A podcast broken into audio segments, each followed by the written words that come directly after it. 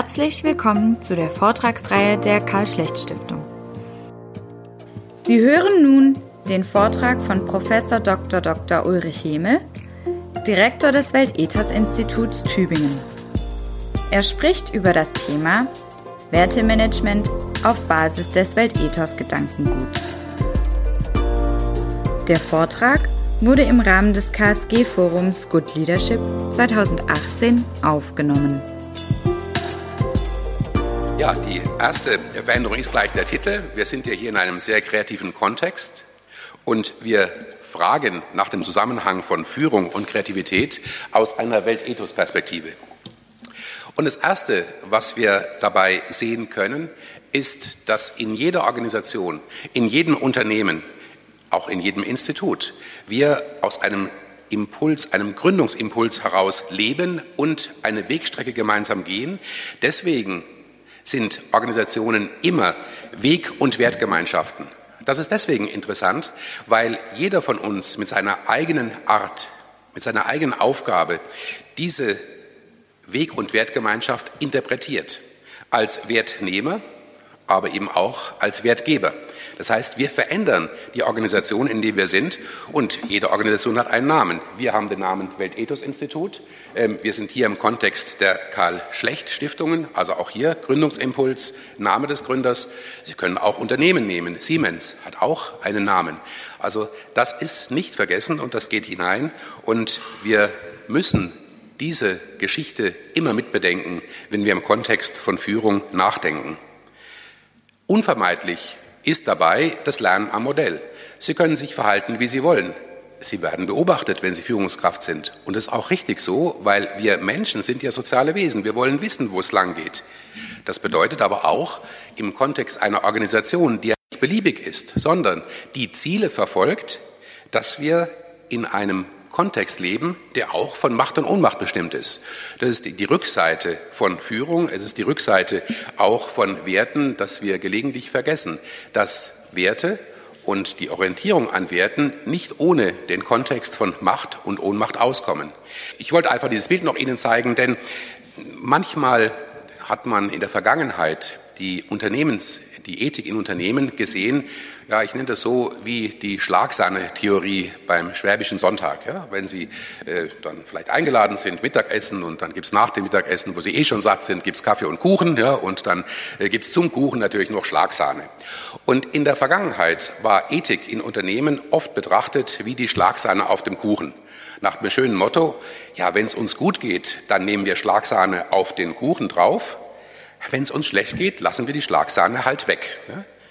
Einfaches Beispiel, aber denken Sie an den Dieselskandal, denken Sie an viele andere Dinge. Wenn Sie das so betrachten, dann ist Ethik eine äußere Zutat zu dem, was Unternehmen tun. Das ist aber, so meine ich, so meinen viele, ein falscher Gedanke. Ethik ist Teil des Rezeptes, ist nicht die Schlagsahne, die oben drauf gehört, sondern Teil des Rezeptes. Deswegen arbeiten wir sozusagen wie in einem Garten, den wir hegen und pflegen müssen. Deswegen gibt es diesen Zusammenhang, den ich länger ausführen könnte, aber wir haben ja nur 15 Minuten miteinander, ähm, den Zusammenhang zwischen den Werten eines Unternehmens, der Strategie, die müssen nämlich zueinander passen, und der Kultur eines Unternehmens. Das ist alles nicht statisch, es heißt aber immerhin, die Werteorientierung ist eine genuine Führungsaufgabe, eben nicht die Schlagsahne, sondern Teil dessen, was eine Führungskraft von innen her ausmacht. Und Einfach wird es, wenn Sie es in einfache Fragen äh, kleiden, die jeder stellen kann, jeder Lagerist, jeder Pförtner. Wer sind wir und wo gehen wir hin? Wenn die Menschen auf diese Frage eine gute Antwort geben, dann erfahren sie gute Führung in der Praxis. Jetzt gehen wir noch mal weiter, wenn es noch äh, konkreter wird. Genau. Ähm, was heißt das? Führungskräfte haben eine Verantwortung. Na, das wissen wir ja. Aber wie können wir diese Verantwortung wahrnehmen im Kontext von Kreativität, ja, dass wir Führung und Kreativität ist das Thema dieses Jahres in der Karl-Schlecht-Stiftung und im Kontext der Erzeugung von Vertrauen. Ich habe es mal so genannt, ähm, Führungskräfte müssen mentale Bilder erzeugen, also Bilder, die in ihrem Kopf entstehen und an denen sie sich orientieren, ob sie es merken oder nicht. Da könnte man natürlich vieles äh, dazu sagen, nämlich erstens, dass jedes Bild vom Kontext bestimmt ist. Wir sind hier im Kontext einer Musikschule. Nicht nur deswegen, sondern weil ich daran glaube, möchte ich sagen, mentale Bilder sind Bilder, die eine Resonanz erzeugen. Eine Resonanz in uns, die wirkt sozusagen wie Musik. Und Sie können sich Musik sehr unterschiedlich vorstellen, von der Zwölftonmusik, die jetzt nicht in allen Ohren besonders freundlich klingt, äh, bis eben zu einer Symphonie, bis eben ja, zu verschiedenen Formen des konzertanten Wirkens. Also Resonanz ist wichtig, der Kontext ist wichtig und darin eben auch der Aufbau von Vertrauen. Ich habe das hier nur sehr kurz beschrieben, das kann man alles nachlesen. Ich habe drei Kompetenzen mal genannt für eine Führungskraft, denn eine Führungskraft braucht immer die Fähigkeit zur Kommunikation nach oben. Und es gibt immer ein Oben, auch wenn Sie Vorstand sind, haben Sie einen Aufsichtsrat oder Sie haben mindestens mal Gesellschafter oder Sie haben vielleicht Banken. Also es gibt immer äh, Menschen, die etwas, auch Ihnen etwas zu sagen haben, auch im Sinn von Anweisen. Die Fähigkeit zur Kommunikation nach unten, mit den Mitarbeitenden und mit den Peers, mit denen auf der gleichen Ebene. Daran merken Sie, dass es eben kein Raum, der völlig ohne Macht, ohne eine, ein Gefüge sozialer Ordnung auskommt. Voraussetzung ist natürlich, wenn ich wirklich führen möchte, eine persönliche Haltung. Eine Haltung, die auch sagt, wer bin ich eigentlich und ist es denn richtig, wenn ich dem anderen zumute, in genau diese Richtung zu gehen, damit wir ein gemeinsames Ziel verfolgen. Das bedeutet, dass wir heute in digitalen Zeiten stärker als früher die Aufgabe haben, auch zur Selbstreflexion unserer Führungsrolle. Das bedeutet dann auch, dass ich umgehen muss mit Ängsten. Ähm, diese Ängste gibt es und die nehmen tendenziell eher zu als ab, denn die digitale Welt bedeutet ja, dass ähm, so schlau wir hier alle sind, in jedem Moment, der hier vorbeigeht, jeder Sekunde, wächst das Wissen in der Welt viel, viel mehr als wir heute dazu lernen können. Das bedeutet, jetzt rein statistisch gesehen, das Maß unserer individuellen und kollektiven Dummheit nimmt jeden Tag zu. Also klar, ich habe das mal genannt, wir leben in der Gesellschaft der Ignoranten. Warum? Weil wir quasi relativ gesehen immer dümmer werden, weil die Welt so viel weiß. Das, damit müssen wir umgehen, damit müssen Sie auch als Führungskraft natürlich umgehen. Das heißt, Umgang mit Unsicherheit, mit Angst, aber auch Gewinnen von Angstfreiheit und Umgang mit und Aufbau von Vertrauen. Noch eine kleine Vorrede, bevor wir zu den Bildern kommen, nämlich Absichten und Bedeutungen im Führungshandeln. Das ist ja, ein Bild, über das könnte ich gerne eine Stunde sprechen. Ja, ich habe jetzt äh, den Vortrag hatte ich ja schon vorbereitet. Ich habe tatsächlich meiner Frau, weil sie gestern Geburtstag hatte, äh, dann am Mitternacht vorher äh, eine Rose geschenkt. Also Gott sei Dank, ich komme heute gut weg. Denn ähm, der Gedanke hier bei der Kommunikation ist der: Kommunikation wird dekodiert vom Empfänger. Was ich sage, kann ich schon ganz gut hören. Was ich meine, weiß ich. Was Sie dekodieren, was Sie mitnehmen, das findet in Ihnen statt. Es ist Ihr Eigentum, es ist Ihre Verantwortung. Wenn ich das als Führungskraft weiß, heißt es, ich kann nicht alles bewirken. Ich habe eine Grenze meiner Wirkmöglichkeit, weil der andere das, was ich sage, auf seine Art und Weise mit seiner Geschichte aufnimmt. Diese Geschichte ist seine. Und deswegen müssen wir gut achten auf den Unterschied zwischen Absicht und Bedeutung, auf den Unterschied ja, zwischen dem, was ich sage und dem, was der andere tatsächlich aufnimmt und aufnehmen kann. Ich habe es jetzt, wie gesagt, das, darüber können wir eine Stunde reden. Das Beispiel, was ich mir hier ausgedacht habe, ist der simple deutsche Satz, ein Mann schenkt einer Frau eine Rose. Ich habe dazu zwei Kontexte gemacht. Ich mache das kurz, weil wir nur 15 Minuten haben. Ja. Man kann das aber viel länger machen ich spiele das dann ganz gerne. Ja. Ich suche mir dann eine freundliche Frau aus und dann spielen wir das sozusagen mit einem Kugelschreiber oder irgendwas und äh, sagen, ein Mann schenkt einer Frau eine Rose. Was bedeutet das? Yes. Zwei Kontexte. Kontext eins: Sie haben schon drei Jahre eine wunderbare Beziehung und er lädt sie, sagen wir mal so romantisch und so traditionell, äh, zu einem wunderbaren Essen ein und schenkt ihr am Ende dieses Essens eine Rose. Ja? Was bedeutet das? Ja? Das dürfen Sie jetzt selber dekodieren. Ja? Ich gebe jetzt eine mögliche Deutung, sagt jawohl, endlich, äh, endlich heiraten wir. Ja? Sagen wir mal so, ein bisschen romantisch, okay. Aber ich mache jetzt mal äh, den gleichen Satz. Ein Mann schenkt einer Frau eine Rose, Achtung, 25 Jahre später, nie wieder eine Rose, Freitagabends, halb zwölf. Er kommt zurück, schenkt ihr eine Rose. Ein Mann schenkt einer Frau eine Rose. Anderer Kontext, andere Bedeutung. Was könnte es für eine Bedeutung sein? Also wie gesagt, wenn wir Zeit hätten, äh, würden wir das natürlich gemeinsam dekodieren. Meistens heißt es dann, ja, vielleicht hat er ein schlechtes Gewissen. Hm, könnte sein. Aber ich möchte es auflösen. Bedeutung hängt von Ihnen ab, von der Dekodierung des Empfängers. Es könnte auch heißen, ich habe mir das jetzt lange überlegt, wir sind ein paar Jahre nebeneinander gelaufen, lass uns wieder anfangen, wie an jenem Abend mit der ersten Rose. Naja, also es muss ja einen versöhnlichen Ausgang geben. Ne? Was haben wir jetzt gemacht? Ein einziger Satz. Ein Mann schenkt einer Frau eine Rose, hat ganz unterschiedliche Bedeutung, je nach Kontext. Und Führungshandeln heißt Kontexte erzeugen. Nicht nur Kontexte vorfinden, sondern Kontexte erzeugen. Und das machen wir jetzt mal anhand von Bildern zu Führungshandeln. Das erste Bild. Egal, was einer sagt, wenn Ihr Bild von Führung dieses Bild ist, dann wird das ein System. Das System lautet nämlich so, es tut ja keiner was, wenn ich nicht treibe. Das ist der Eselstreiber und der Esel. Hm. Liebe zum Tun heißt dann, den Esel ständig schlagen, damit er etwas tut. Gut, kann man so machen, muss man nicht so machen.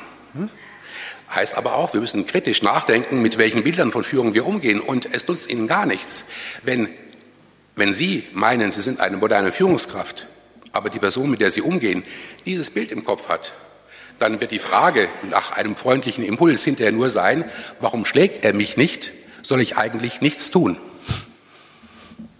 Komische Sache. Aber es lohnt sich, auf diese Kontexte zu achten. Was sieht der, eigentlich, der andere eigentlich seinem Bild? Und deswegen sage ich auch, Verantwortung von Führungskräften ist es, mentale Bilder zu erzeugen. Nächstes Bild. Auch das ist natürlich ein Bild von Führung. Also ich habe jetzt hier mal einen Guru hingemalt und sage, auch das könnte ein Bild sein, ja? Das dann das authentisch Senden statt Zuhören ist vielleicht ein bisschen scharf gesagt. Heißt aber auch, Vertrauensbildung kann, wenn es nicht gut läuft, in eine Abhängigkeit hineinlaufen, die nicht sinnvoll ist.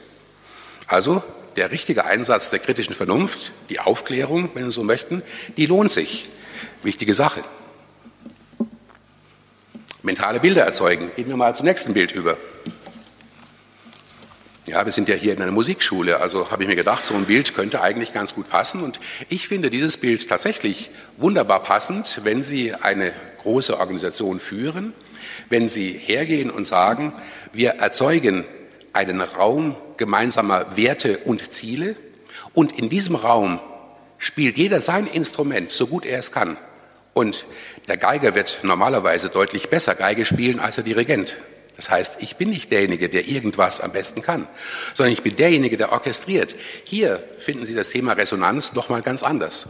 Und Sie finden es als Liebe zum gemeinsamen Tun ausgedrückt durch musikalischen Wohlklang.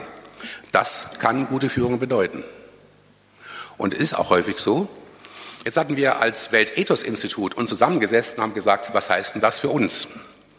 Wir haben relativ leicht erkannt, ja, gehen Sie noch mal zurück auf das vorherige Bild, bitte. Ähm, nein, noch eins weiter. Genau. Wir haben also ziemlich leicht erkannt, dass wir so viele wie hier in diesem Orchester gar nicht sind.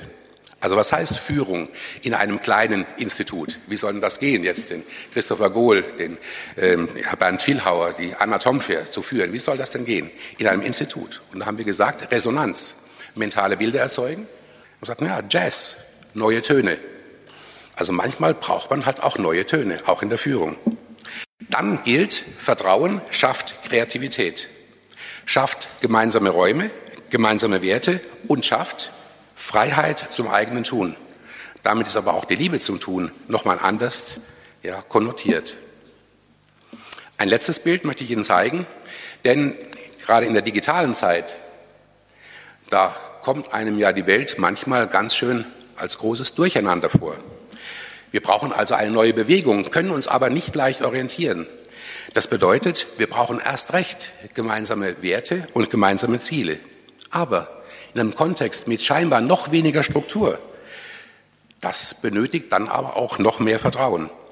Ich nenne das gerne eben auch die digitale Subsidiarität. Das heißt, finde den Ort der Entscheidung. Der Ort der Entscheidung ist oft derjenige, der es eben besser kann als du, Führungskraft aber dennoch im Raum eine gemeinsame Bewegung eines gemeinsamen Ziels. Ich komme in die Schlussrunde und möchte Ihnen ein bisschen zeigen, wie dieses Führungshandeln und das Erzeugen mentaler Bilder in der Führung sich auf Unternehmen und auf Organisationen auswirkt. Dazu mal zwei Bilder. Das eine ist, ja, so eine einfache Achse. Die Effekte einer kreativen Werteorientierung, des Aufbaus von Vertrauens und ihr Gegenteil lassen sich nämlich relativ leicht äh, darstellen. Ich habe hier zwei Achsen. Die eine Achse ist Leistungsorientierung oder einfach gesagt Druck oder Push. Ne? Und die andere ist Motivation und Wertschätzung, ne? also sagen wir mal Pull. Also ziemlich klar ist, wenn ich weder das eine habe noch das andere, dann kommt eine bindungslose Austauschbarkeit zustande und wenn ich nur Druck ausübe, Abwehr und Flucht. Das kann es eigentlich nicht sein. Was viele unterschätzen, gerade im Bereich des Sozialen, teilweise auch im Bereich des Universitären, ist, dass nur Motivation es halt auch nicht bringt, weil dann kommt Kuschelfeeling zustande und Stagnation können Sie in sehr vielen sozialen Unternehmen super gut beobachten. Kuschelfeeling und Stagnation statt stolzer Zugehörigkeit, wenn ich nämlich Motivation mit einer klaren Zielorientierung verbinde. Heißt, das wirkt sich natürlich auch aus. Kopfloses Chaos, rette sich wer kann. Ja, nicht meine Abteilung, nicht meine Aufgabe. Nur Druck, Angst und Resignation. Wer zuerst geht, ist immer sehr auffällig. Im anderen Fall, das, was ich gerne romantische Wertvernichtung nenne, gibt es. Und schließlich das, was wir alle anstreben, eben die Hochleistungskultur. Ich komme zu unserem Weltethos-Institut. Also A, es gibt es. B, wir wollen mit Führung neue Wege gehen. Wir äh, haben da eine Grundlage, nämlich das Projekt Weltethos von Hans Küng, unsere Inspiration mit der goldenen Regel, mit dem Prinzip Menschlichkeit und mit den Werten gewaltlos, gerecht, wahrhaftig und äh, partnerschaftlich. Wir wollen das auch praktisch umsetzen. Wir haben das Konzept ähm, eines Weltethos Ambassadors und von Weltethos Beiräten in Unternehmen. Ähm, ein Weltethos Ambassador ist jemand, der bei uns eine, ja, ein Training erhält der Zugang hat zu seiner obersten Führung. Also Herr Winterkorn könnte sich in diesem Fall nicht rausreden. Er hat von nichts gewusst, weil man ihn sofort fragen würde, hat denn dein Weltethos-Ambassador nicht mit dir geredet? Der würde sagen, doch, aber den habe ich schon längst entlassen. Ja, also das ist natürlich jetzt meine böse Fantasie. Ja? Ähm, also jedenfalls Zugang zur Führung. Ähm, er müsste einmal im Jahr einen Bericht schreiben und weil ich Unternehmen kenne, in anonymisierter Form für uns, Weltethos-Institut, und in nicht anonymisierter Form fürs eigene Unternehmen. Da muss man klar gut unterscheiden. Und wenn es schwierige Fragen gibt, kann die Person sich bei uns Rat holen. Wir haben uns hier überlegt, wie gehen wir als Gesellschaft mit Führung um? Und wir haben gesehen, dass wir auf der Achse des professionellen, professionellen Lernens super gut sind als Gesellschaft. Was kannst du? Was, äh, wer, das ist eine gute Sache. Ich bin Ingenieur, ich kann Musik spielen. Die andere Frage, wer bist du? Die ist schwierig. Und bei dieser Frage, die wir nennen ähm, pluralitätsfähiges Identitätslernen. Da möchten wir einen Beitrag leisten mit etwas, das wir lernen, Weltethos Lernprogramm und Weltethos Methode zur Bewältigung ethischer Konflikte, also Förderung ethischer Sprachfähigkeit in Unternehmen. Ich komme zum Schluss, letzte Folie. Also ganz einfach, Weltethos ist für uns der Rahmen, die Aufwärtsspirale des Vertrauens ist das Ziel. Es ist einfach, tu das, was du sagst, sage das, was du tust. Ich habe auf dem Bild hier eine Person, äh, gewissermaßen, die sich im Spiegel anschaut und ich denke dabei an den Roman von Italo Calvino, Der halbierte Baron. Da wacht jemand morgens auf und ist plötzlich in der Mitte geteilt. Er ist also ein halber Mensch. Und das ist ein schönes Bild ähm, und ein schwieriges Bild, weil wir in unseren Aufgaben ja immer sowohl eine Funktion ausüben, wie eben auch ganze Menschen sind. Das wünsche ich Ihnen, dass wir ganze Menschen sind, dass wir nicht nur im System arbeiten, sondern am System und dass wir daran denken. Systeme prägen, aber nur Personen handeln. Vielen Dank.